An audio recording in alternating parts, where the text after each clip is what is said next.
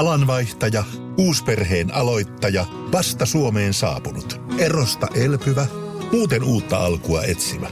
Meidän mielestämme useammalla pitäisi olla mahdollisuus saada asuntolainaa elämäntilanteesta riippumatta. Blue Step Bank. Tervetuloa sellaisena kuin olet. Olin vielä taaperoikäinen, kun mun vanhempani erosivat ja biologinen isä katosi elämästäni. Olin itse asiassa niin pieni, etten koskaan ajatellut sen edes vaikuttavan minuun, eikä varmaan kukaan muukaan ajatellut. Lapsuuteni äitini, veljeni sekä myöhemmin isäpuoleni kanssa oli onnellinen. Biologisesta isästä minulla ei ollut mitään mielikuvaa. Jonkun valokuvan olin joskus nähnyt. Hänestä ei juurikaan puhuttu kotona. Tai varmaan puhuttiin silloin, kun olin niin pieni, etten edes muista sitä. Joskus erittäin harvoin mietin isää. Ajattelin, että joskus vanhempana voisin ottaa hänen yhteyttä. Mutta vuodet kuluivat. Muutamia vuosia avioeroni jälkeen ollessani lähes 40 vuotta hylätyksi tulemisen trauma alkoi nostaa päätään salakavalasti. Se hiipi alitajuntaani, piti minua hereillä öisin. Aloin huomaamattani analysoimaan omaa käytöstäni parisuhteissa. Miten joustava olin ollut? Asetin aina puolisoni tarpeet omani edelle. Lopetin jopa harrastukseni ja taisin ehkä hukata oman identiteettini. Olin aina olemassana lapsiani ja puolisonia varten. Toki olin hetkittäin loukkaantunut ja toivoin hänen huomaavan myös minun tarpeeni, mutta en osannut tuoda niitä julki.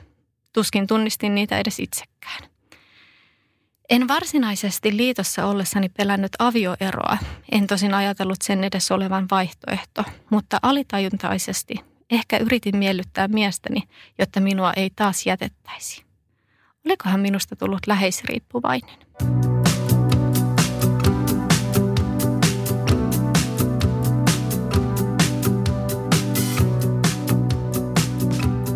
Niina.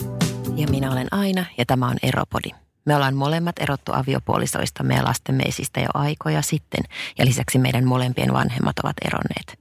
Me haluttiin tehdä tämä podcast-sarja auttaaksemme ihmisiä, jotka käyvät läpi eroprosessia. Meillä on tänään täällä studiossa vieraana itsetuntemusohjaaja kouluttaja Eevi Minkkinen. Tervetuloa. Kiitos paljon.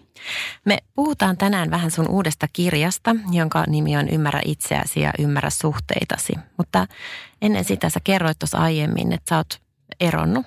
Kertoisitko sä meille vähän nyt, minkälainen sun oma erotarina on? Mun on jotenkin tosi ihana saada sanoa, että mulla oli tosi kaunis ja hyvä ero. Toki myös siis inhimillinen ja vaikea ja on itketty enemmän kuin, niin kuin pystyy kuvaillakaan, mutta se oli sillä lailla korjaava ero verrattuna mun aiempiin eroihin, että se ei ollut jotenkin repivä tai traumaattinen tai äkillinen. Me oltiin pitkään käyty yhdessä pariterapiassa ja mä koen, että me oltiin todella – yritetty se, mikä me voitiin. Ei jäänyt enää sellaista kysymystä, että entä jos olisi mm. vielä, entä jos olisi vielä. Siitä jäi semmoinen niin tavallaan, että kiitos ja syvä suru totta kai niin kuin rakkaasta, tärkeästä ihmisestä luopumisesta ja samaan aikaan se tieto, että, että mä tein tässä sen, minkä mä voin ja mä tiedän, että toinenkin teki ja nyt tämä on kiitos. Kyllä. Tota, minkälainen suhde tämä oli? Oliko, kestikö se pitkään ja oli, oliko teillä lapsia? Joo, meillä oli kahdeksan vuoden suhde, josta oltiin seitsemän vuotta ihan avioliitossa ja yksi poika meillä on yhdessä, joka on nyt kolmevuotias. Okei, okay, ihanaa. Teillä sujuu kaikki hyvin nyttenkin. Kyllä, joo. Että totta kai niin kuin – tiedätte varmasti, että ero yllättävän pitkään nostaa kaiken näköisiä keloja ja tuntemuksia. Että ei mm. ole tarkoitus jotenkin, että Aa, ihanaa pelkästään, että todellakin ollut monennäköisiä sävyjä, mutta jotenkin me ollaan keskenään mun mielestä oltu tosi aikuisia, jotenkin rajattu semmoinen tarpeeton pois ja ihan niin kuin tosi vilpittömästi pystytty keskittyä siihen, että – Meillä on yhdessä ihana lapsia, että tehdään niin kuin yhteistyötä, jotta hänen ei tarvitsisi kantaa mitään outouksia vanhempiensa lapsellisuuksista tai kyvyttömyydestä jotenkin hoitaa asioita arvokkaasti. Mä oon itse asiassa aika innoissani Eevin tapaamisesta tänään. Mä oon henkilökohtaisesti löytänyt Eevin blogit jo muutama vuosi sitten. Mä muistan, kun mä hinkkasin salilla cross-traineria ja kuuntelin niitä blogeja. Joskus piti ottaa vähän pidempikin treeni, että mä eihin kuunnella sen loppuun asti. Mutta äh, Eevin sekä kirjoittama blogi että podcasti, mitä hän on aikaisemmin julkaissut, niin on ollut mulle ehkä työkaluja ymmärtämään omaa käyttäytymistä parisuhteissa sekä myös mun omaa avioeroa. Ja aika pitkälti tähän liittyen sähän on Evi kirjoittanut tämän kirjan. Ja tota, kerroisit sä vähän, miten oot päätynyt kirjoittamaan nyt tästä aiheesta? Joo, eli mun kirjan nimi tosiaan on siis se Ymmärrä itseäsi, ymmärrä suhteitasi. Ja, uh, mä oon niin paljon itse ollut tämän oman läheisriippuvuuteni, ristiriitaisen kiintymystyylini, hylätykstulon pelkoni, avuttomuuteni kanssa niin hukassa ja niin paljon etsinyt ää, tietoa, tukea, terapiaa. Mm. Ja koin, että sitä ei ole itse asiassa niin kuin hirmu selkeästi sillä syvyydellä, mitä mä itse kaipaan, niin saatavilla. Mm. Olen itse etsinyt tosi monesta paikasta ja mä halusin ihan sitten koota sitä kaikkea syvää ymmärrystä, mitä varsinkin tämä kiintymyssuhdemalli toi mulle jotenkin semmoisella arkisella ja helposti ymmärrettävällä tavalla, että, että kiintymysmallitekstit Suomessa on vielä aika semmoista niin kuin haastavia psykologia termejä, mm. niin ihan semmoinen toive, että nämä olisi jotenkin helpommin saatavilla. Ja totta kai ihan se semmoinen vilpitön, että kun mä oon itse saanut niin paljon, että nyt on niin kuin mun kohta ottaa se kapula ja antaa eteenpäin.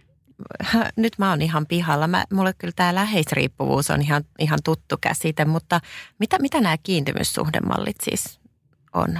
Joo, eli tosiaan tämmöinen kiintymyssuhdemalli on vähän niin kuin alitajuinen blueprintti siitä meidän tavasta kiintyä toiseen ihmiseen.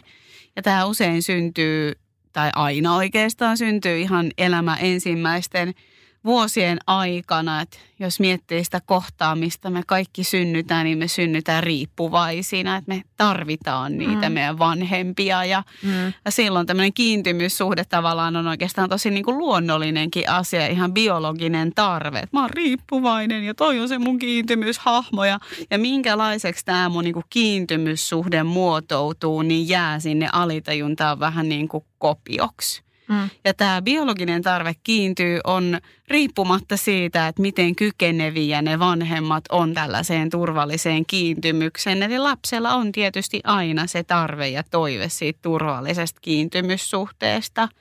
Ja näitä kiintymyssuhdetyylejä sitten sanotaan, että on niin turvallinen kiintymystyyli – turvattomat kiintymystyylit, joihin kuuluu tämä ristiriitaisesti kiintynyt ja välttelevästi kiintynyt. Ja sitten on vielä tämmöinen kuin jäsentymätön kiintymystyyli.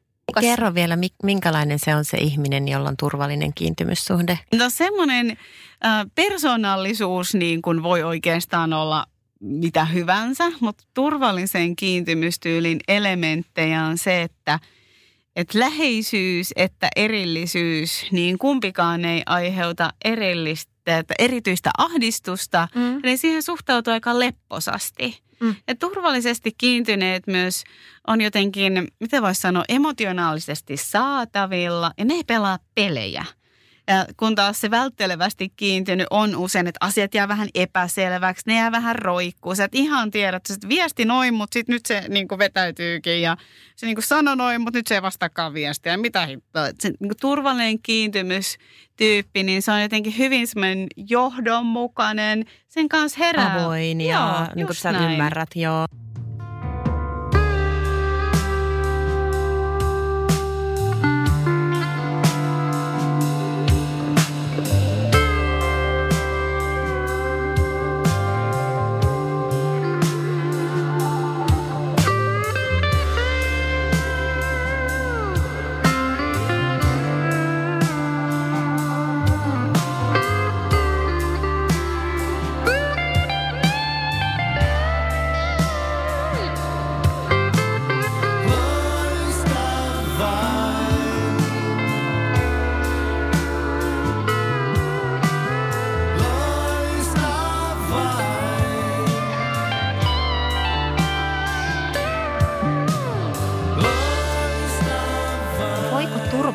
Kiintymyssuhteen omaavan ihmisen tunnistaa? Tietyissä asioissa voi olla niin kuin jotenkin äh, huomata sitä, että että onko tässä jotain semmoista pelaamisen tuntua ilmassa ja semmoinen tosi nyt niin kuin kapula testi, ja testi on tosi tyhmä sana, mutta käytetään nyt sitä paremman puutteessa, on se, että, että miten toinen äh, reagoi, jos sä mm, kerrot sun tarpeista tai rajoista tai paljastat jotain haavoittuvaista itsestäsi. Ähm, koska välttelevästi kiintyneet saattaa vaihtaa aihetta tai äh, ahdistua tai sanoa jotain defensiivistä, kuten vaikka, että no jokainen on vastuussa omasta onnellisuudestaan tai jollain tavalla ei välity se, että okei, että tämä mitä mä ilmasin, että, tämä, että tälle oli tilaa, vaan enempi, että nyt, nyt niin kuin tähän tuli joku jännä lataus. Ja mm. Ristiriitaisesti kiintyneet monesti helpottu, että okei, huh, tässä on niinku tilaa puhua näistä. Ja turvallisesti kiintyneille nämä on yleensä tosi tavallisia asioita. Hei, kiitos tosi paljon, että sä kerroit. Tosi tärkeä kuulla. Eli turvallisesti kiintyneille tällaiset niin kuin tarpeet, rajat, haavoittuvaisuus, ne on tosi luonnollisia asioita. Ja siinä oikeastaan niin kuin tulee just se, että okei, tässä on jotain sellaista hengittävyyttä ja tilaa. Täällä on erityistä suojautumista tällaisten haavoittuvaisten teemojen äärellä. Maailma on kylmä, vain laatikoita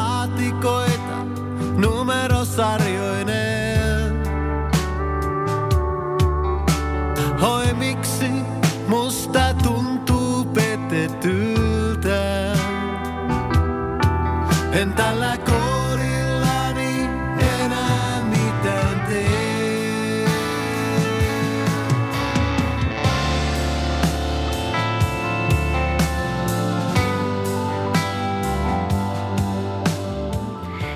Itse asiassa mä luin tuon kirjan ennen tätä tapaamista ja tosissaan nämä pääaiheethan on aika, mun mielestä voi kahteen osaan jakaa tässä kirjassa. Eli siinä on tosissaan näistä kiintymyssuhteista ja tyyleistä aika paljon asiaa, äh, hauska lukea tunnistaa itsensä myös osasta niistä. Ja sitten toinen puoli on tämä läheisriippuvuus. Eh, mitä sun mielestä toi, tai mitä se läheisriippuvuuden taustasta sä kerroit vähän, mutta miten se ilmenee parisuhteessa, että ihminen on läheisriippuvuus? Joo, se on oikeasti vähän semmoinen vanha ja pölyttynyt termi, josta yleensä se ensimmäinen mielikuva, että alkoholistin äh, puoliso, joka on jotenkin tosi epätoivonen mm. ja mitä just omassa työssään huomannut ja toki omassa elämässä, että kyllä tämä koskettaa ihan monia älykkäitä, tavallisia, viisaita koulutuksesta riippumatta Ihana ihmisiä. Kyllä. Ja oikeastaan niin keskeistä siinä on se, että se kiintyminen ä, alkaa tapahtua oman itsen kustannuksella. Mm. Eli mun on niin tärkeää säilyttää tämä kiintymyssuhde, että mä alan niin kuin luopua vaikka mun omista tarpeista, rajoista, ylijousta, jotka on niin kuin terveessä määrin tosi normaaleja. Et ei, se ei ole niin kuin riippuvuuden, läheisriippuvuuden vastakohta ei ole riippumattomuus, ja. vaan osa ihmisyyttä on, että, että kun tulee parisuhde, niin jotta se olisi terve ja tasapainoinen, niin kummankin on jossain määrin luovuttava myös niistä omista itsekkäistä preferensseistä. Läheisriippuvassa suhteessa usein menee niin, että läheisriippuva luopuu, up, mun oma elämä, identiteetti, harrastukset, ystävät, kaikki jää, vaan tämä meidän suhde. Mm. Ja sitten taas usein se niin sanottu vastariippuva tai riippuvuuden kohde, niin sillä on aina vähän niin kuin joku ensisijainen rakastaja, on se sitten työ tai joku muu addiktio tai ne omat preferenssit. Ähm, Tämmöinen ehkä vähän niin kuin yleistys, mutta se ehkä hyvänä muistisääntönä, että läheisriippuvuudessa ulkoistaa – tun, omaa tunnesäätelyä vähän niin kuin toisen käsiin. Eli mulla on tämä hylätyksi tulon pelko. No jos toi ihminen hyväksyy mut, niin sitten. Tai mä kaipaan turvaa ja lohduttajaa tai jotain mm. ja mun pitää vaan tehdä tosta turvallinen, niin sit se voi on, olla sitä mulle. Eli jotenkin vähän niin kuin lapsena olisi kaikki tarvittu ja toivottu meidän vanhemmilta sitä läsnäoloa, tukea, hoivaa, kuulluksi tuloa, nähdyksi tuloa, niin tämä vaan usein aktivoituu aikuisena siinä, että nyt mä tarttisin tätä, mä en osaa antaa tätä itselleni, kun en mm. mä ehkä saanut sitä, en mä ehkä saanut siitä sitä peilausta, että miten tämä tehdään. Miten se onkin niin vaikea sitten siinä parisuhteessa tuoda niitä omia tarpeitaan esille? Se on helposti tahtoo jäädä siihen. Tätä, mitä me ollaan ainakaan myös mietitty, että, että onko se ollut läheisriippuvaisuutta mahdollisesti mun kohdalla vai onko se ollut vain pikkulapsiarkea? Että myös sen jalkoihin tahtoo jäädä vähän nämä omat tarpeet ja tunteet ja muuta, että sä on niin aina sen perheen saatavilla – ja varsinkin tämmöisessä käytit, sä et sanonut ylivastuullinen, mutta monestihan on myös tänne ylivastuullinen, alivastuullinen. Varmaan vähän samaan viitataan tällä tilanteella. niin. Että toinen kantaa kaikesta vastuun myös siitä parisuhteesta ja toinen vaan, voiko rumasti sanoa, mutta saapuu paikalle vastaanottamaan sitä parisuhdetta välillä.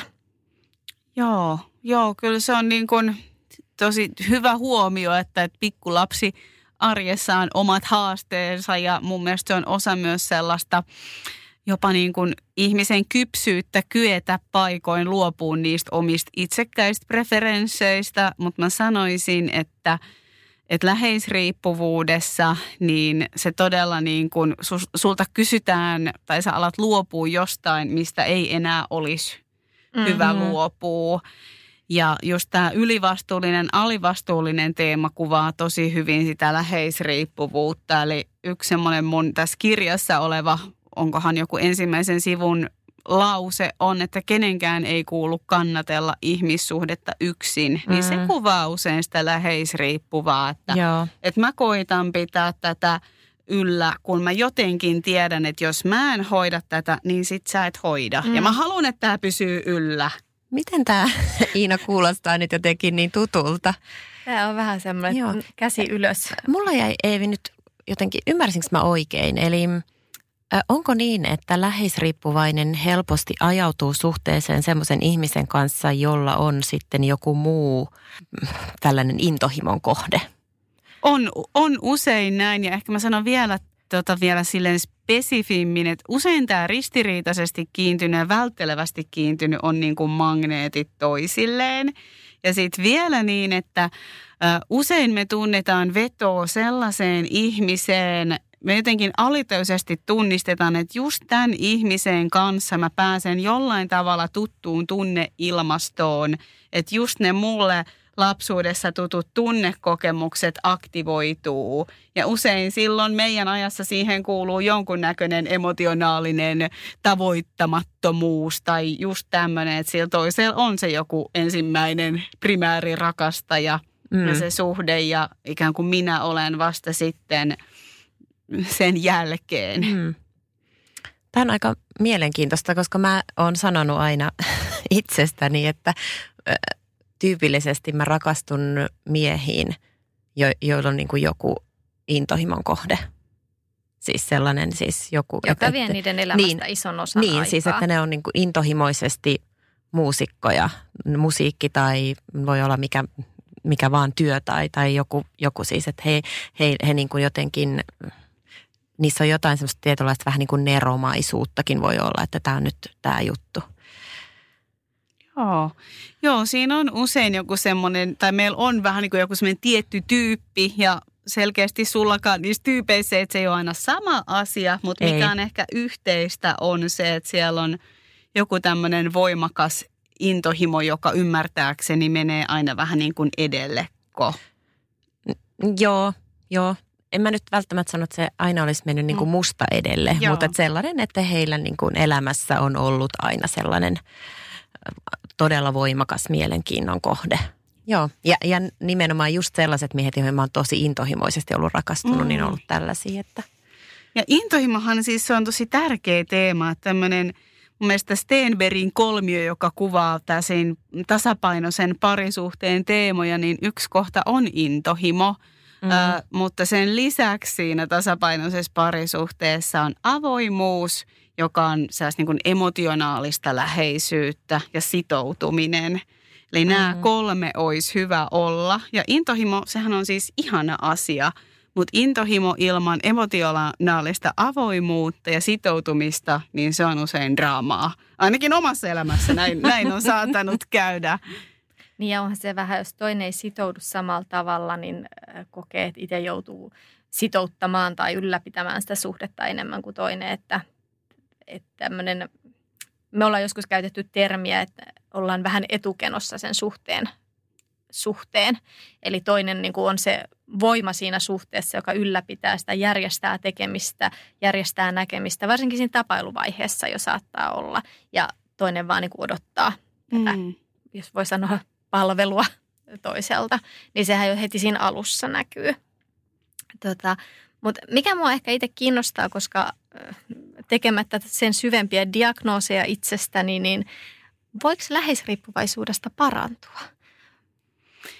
No mä sanoisin, että kun kyse on riippuvuudesta, niin ainakin omalla kohdalla mä ajattelen, että mun on aina hyvä olla tiettyjen piirteiden itteni kanssa hyvin tarkkana. Joo. Mutta sitten taas mä ajattelen sen myös niin, että, että kun sen läheisriippuvuuden juuret usein on niissä varhaisissa turvattomissa kiintymyssuhteissa ja taas sitä niin kuin turvatonta kiintymystyyliä on mahdollista eheyttää kohti turvallista. Ja se ei itse asiassa edes ole mitään valtavaa ydinfysiikkaa, vaikkakin se on siis kärsivällisyyttä, toistoja, nöyryyttä, sitoutumista, rehellisyyttä vaativaa tietyllä tavalla niin kuin, äh, ikään kuin kovaa työtä. Tai näin mä oon sen ainakin kokenut, mm, että jos niin kuin löytää niitä keinoja itse, että miten mä kuulen mm. itseäni, miten mä tuun nähdyksi itselleni – miten mä tunnistan niitä mun rajoja, miten mä ilmaisen niitä, miten mä tunnistan niitä tarpeita, miten mä pidän niistä huolta, miten mä tunnistan mun tunteita, miten mä validoin niitä, Ää, niin kyllä mä sanoisin, että ne on myös ihan sellaisia taitoja, joita on mahdollista opetella. Ja sitten kyllä myös omalla kohdalla niin on täytynyt tosi paljon nähdä niitä syitä, että – että mikä niin kuin oli se, mitä mä siitä läheisriippuvuudesta sain ja hain. Ja ne on joskus oikeasti aika niin kuin fucked up kama sikäli, että miettii, että, että okei, täällä on tämmöinen kolmevuotiaan motiivi. Että mä tuosta niin kuin miehestä parannan jonkun turvallisen ihmisen, niin sitten se voi olla mulle turvallinen. Ja sitten mä kerron täällä sellaista vähän niin kuin muka uhritarina, että voi voi, kun se ei koskaan sitä, tätä ja tota. Eli mäkään en ole mm. oikeasti sen kypsempi, että mä niin kuin läheisriippuvaisia ää, jotenkin kannustaisin katsoa, että hei, mikä olisi se sun osuus? Joo. Mikä olisi se, mitä sä ihan oikeasti hait, koska me niin helposti mennään siihen, että jos toi toinen olisi vaan muuttunut, jos toi toinen olisi vaan ottanut enempi vastuuta, ja se, että ei, mä olin siinä myös. Miksi mä olin hmm. siinä? Mitä mä sain siitä? Aivan. Mitä mä hain siitä? Niin sitten sitten aletaan olla kiinnostavien asioiden äärellä –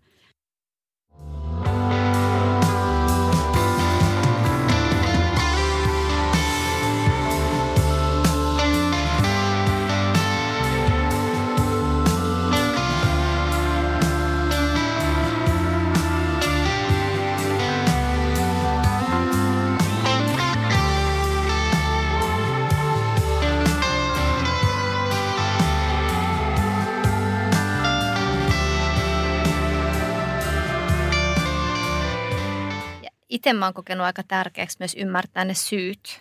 Just. Miten ne on, miksi minusta on tullut tällainen, mitä minä olen, miksi minä käyttäydyn tässä tilanteessa tällä tavalla ja just kantaa itse vastuuta. Mutta siitä huolimatta aika moni ihminen ei pysähdy tutkimaan itseään. Me tiedetään varmaan jokainen ihmisiä, jotka hyppää niin sanotusti suhteesta toiseen, toistaa samoja virheitään, niin – onko mitään keinoa saada näitä ihmisiä pysähtymään miettimään vai eikö heillä ole tarvetta vaan sitten tutkiskella itseään? Nostan käden ylös. Minäkin olen ollut sellainen ihminen. mikä ja mikä pysähtymään sitten? Aivan helvetillinen kipu. Ja tässä myös sanoisin, että, että elämä toimii minimikivun periaatteella. Se antaa vähän ja jos sä et herää siitä, niin se antaa jossain kohti – vähän lisää ja taas vähän lisää. Ja se on niin kuin joku elämän armo mun uskomusmaailman mukaan, että mikä määrä kipua riittää, että sit herää. Ja jotkut on ihan saakeliastipäisiä, mutta jotenkin sellainen, että äm, mä oon joskus itse aiemmin, kun tähän teemaan havahduin, niin tuli semmoinen, että mä haluaisin saada kaikki tajuamaan. Ja sitten totesi vaan, että none of my business. Mä en, mm. Se on mun käsissä. Mä en tiedä koskaan kenenkin aika ikään kuin herätä tai havahtua. Että näyttää siltä, että aika pitkään täytyy sattua ennen kuin tulee se, että hei, nyt mä oon valmis. Ja tämä on myös vähän niin kuin meille ihmisille lajityypillistä, että me usein halutaan nopeita ratkaisuja, nopeasti helpotusta ja Mm. Ei se ole oikeasti aina ihan niin kuin kivaa kääntyä sitä myös niin kuin ihan rehellistä kipua kohti, mikä mussa on.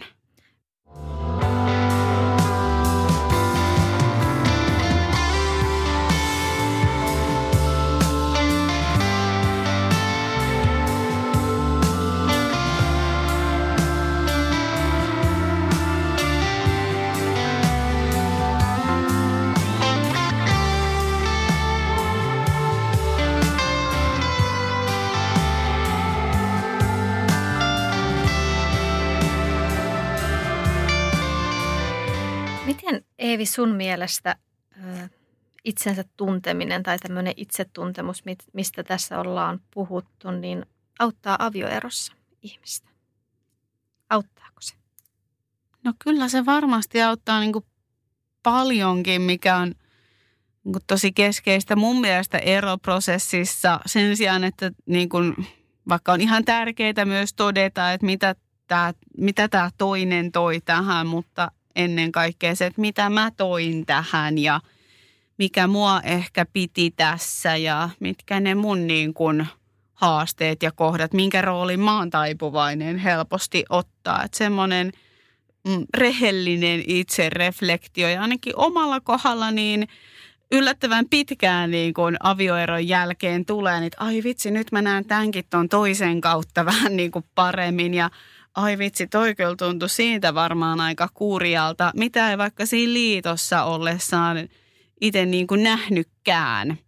Et ehkä sellainen ajatus mun mielestä muutenkin auttaa paljon, että, että ei ole jotenkin, että ihmiset on hyviä tai pahoja, vaan omista kivuistamme käsin me välillä toimitaan oikeasti tosi kurjilla, satuttavilla mm. tavoilla, mutta kyllä mä sanoisin, että silloin on kyse jostain niin kuin just hyvin usein jostain selviytymiskeinosta, joka sattuu ehkä olemaan vastakkainen kuin mun oma. Totta kai ne voi olla myös persoonallisuusasioita ja niin kuin muita, mutta äm, kun vaikka itse mietin omaa eroa ja miten paljon vaikka suhteen aikana paikoin koin hylätyksi tuloa, niin kyllä se oli ihan mun omaa tunnetta. Totta kai se suhde heijasteli sitä ja näin, mutta kyllä mä niin kuin myös näen, että kyllä mua rakastettiin tosi, tosi, tosi paljon niillä keinoilla ja kyvyillä, mikä oli siellä mahdollista. Mä myös koen sen, että koska me ei aikoinaan pystytty avioerosta niin hirveän hyvin keskustelemaan. Meidän ero ex-mieheni kanssa on ollut merkittävästi riitaisampi kuin sulla ja mä jotenkin on saanut taas myöhemmin tästä itseoppimisesta myös niin kuin työkaluja itselleni, mutta se on myös ehkä avannut mun silmiä mun eksmiehen käyttäytymiselle myös, että hänellä on näitä tarpeita ollut, mitä mä en ole pystynyt ehkä tyydyttämään ja mä oon ehkä semmoista dialogia pystynyt käymään sitä kautta itseni kanssa ymmärtämään meidän eron syitä ja sitä kokonaisuutta. Me ihmiset usein ollaan sit sellaiset, että me kaivataan niin syitä. Että sehän on tosi iso kysymys, että miksi näin kävi. Mä oon mm. siitä tosi sillä lailla kiitollinen, että me käytiin siis mun entisen miehen kanssa viitisen vuotta pariterapiassa, että meille tämä miksi oli aika clear jo siinä kohtaa. Mutta sehän on usein se niin kuin isoin kysymys erotessa, että miksi? Mm, miksi niin. näin kävi? Elämä on kiima. Se saa mut satuihin uskomaan. En jaksa enää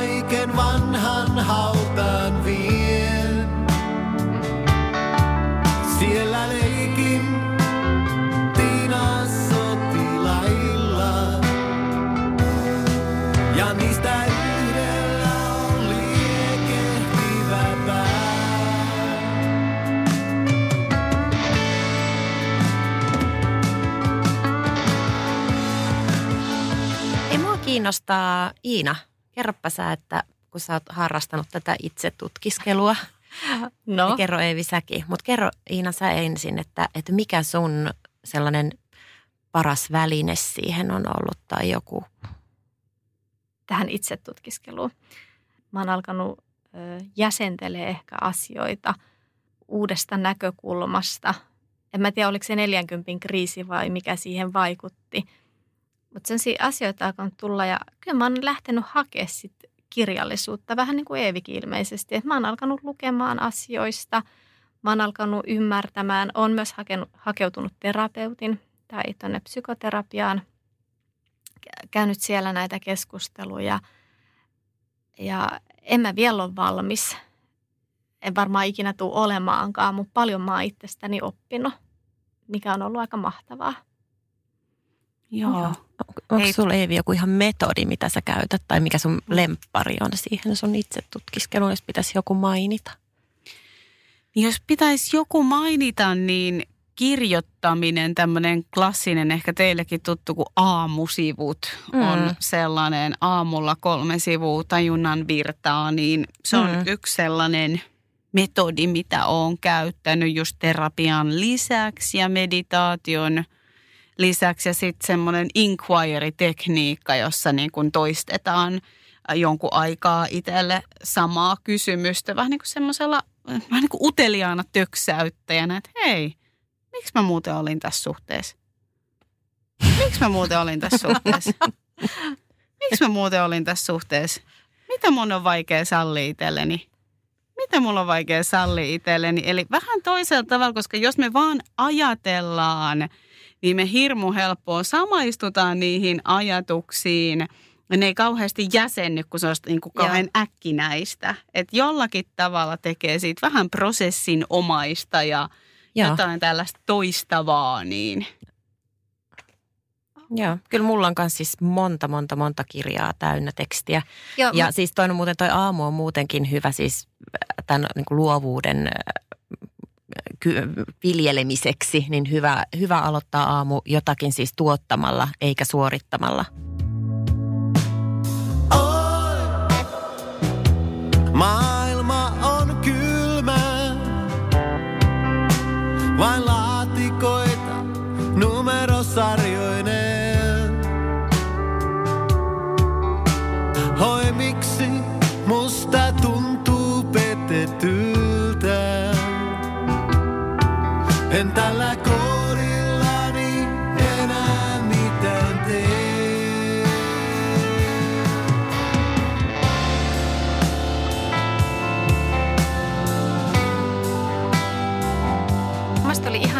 kerroit siinä kirjassa myös, miksi me tarvitsemme parisuhdetta.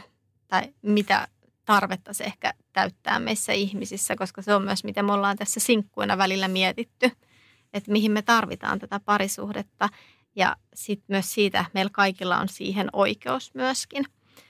Olisiko sulla Eivi hyviä neuvoja tai ohjeita hyvälle parisuhteelle? Kommunikaatio Joo. tulee ensimmäisenä mieleen, missä itse olen epäonnistunut, mutta muita vastaavia.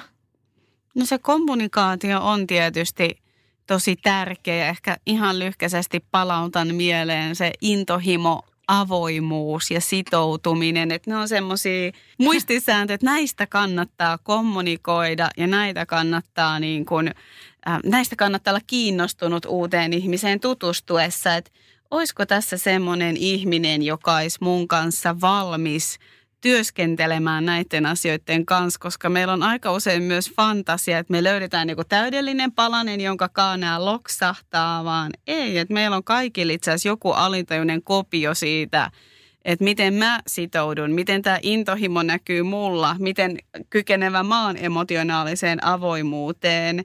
Ja sitten siinä parisuhteessa, jossa sitoudutaan, olisi tarkoitus yhdessä pyrkiä jotenkin tasaan ne teidän kolmiot, että ne kohtais. Ja se kyllä kysyy myös sellaista niin kuin halua, sitoutumista ja myös heittäytymistä siihen suhteeseen. Ja mä sanoisin, että kyllä sen suhteen saakin olla silleen jotenkin tarkka ja liian vaativa, mutta et Mm. kuka on mukaan siihen oikeasti niin kuin valmis.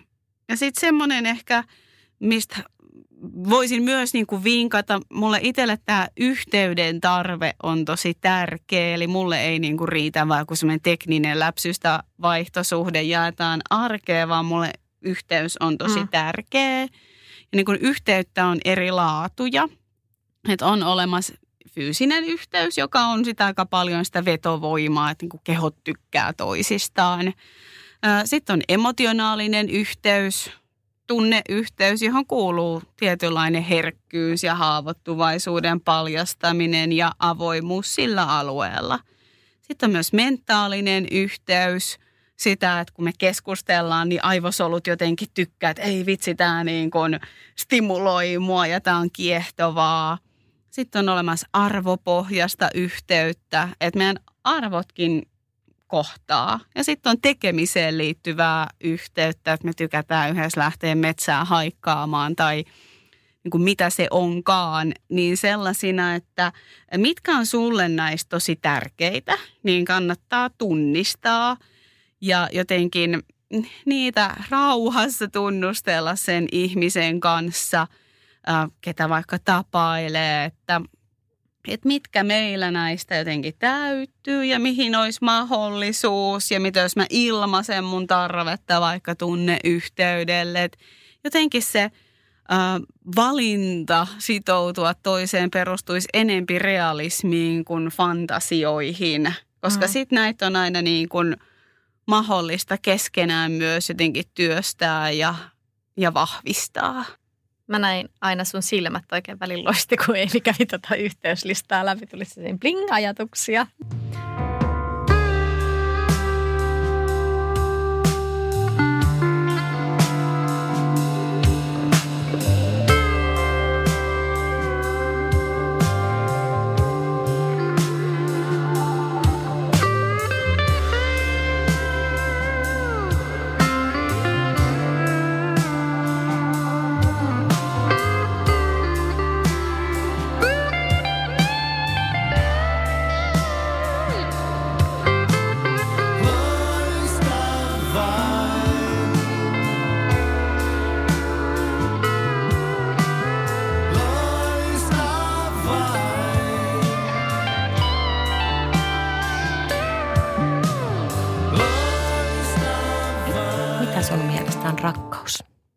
Saanko kysyä tarkentavan kysymyksen, että onko parisuhden rakkaus vai universaali rakkaus? Ää, parisuhden rakkaus.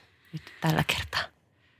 Parisuhden rakkaus mm, on todellakin eri asia kuin rakastuminen, joka on usein just sitä hormoni-ilotulitusta ja biologiaa. Et rakkaus on jossain määrin niin kuin valintaa mulle, ää, joka kysyy riittävää tuntemista ja rehellisyyttä ja myös totta kai jossain määrin sellaista irtipäästöä, että mä en voi koskaan tuntea ketään täysin, eikä se ole tarkoituskaan, mutta että miten mä voin olla kiinnostunut siitä, että, että rakkaudessa itse asiassa mun ja toisen välille tulee suhde. Se suhde ei ole minä plus hän, vaan että meidän välille tulee suhde, joka parhaimmillaan olisi aina elävä ja hengittävä, ää, joka ei niin kuin jämähdä, pysy paikalla. Että miten mä voin jotenkin vilpittömästi olla kiinnostunut siitä ja myös suostua siihen, että että tämä rakkauden valo heijastaa myös kaikkiin mun haavoittuvaisiin kohtiin. Ja se ei ole toisen vika, se ei ole sen syytä, se ei ole sen pahuutta, vaan siltä se rakkaus joskus myös näyttää, että se pyytää katsoa, että au, täällä mulla on vielä, vielä tällaista. Ja siinä niin kuin turvallisessa rakkaudessa se, mikä on ollut täällä jotenkin haavana piilossa yksin, saisi tulla jotenkin semmoisen kannattelun piiriin. Mm. Sitä on mulle rakkaus tässä kohtaa, tällä ymmärryksellä ja elämän kokemuksella. Kiitos Eevi, kun olit vieraana tänään. Kiitos Eevi Minkkinen. Kiitos paljon teille.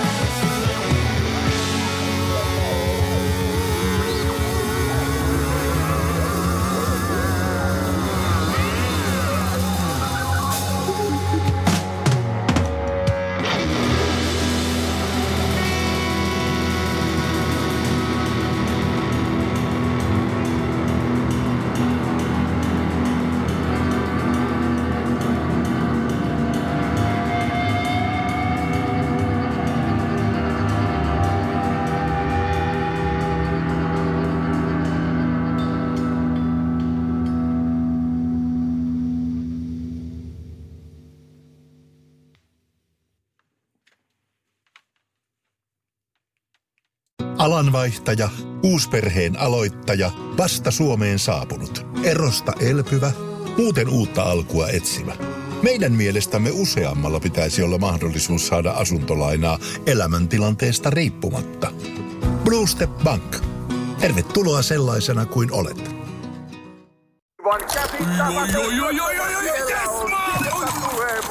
No, äkkiäkös tän voi erätä olla?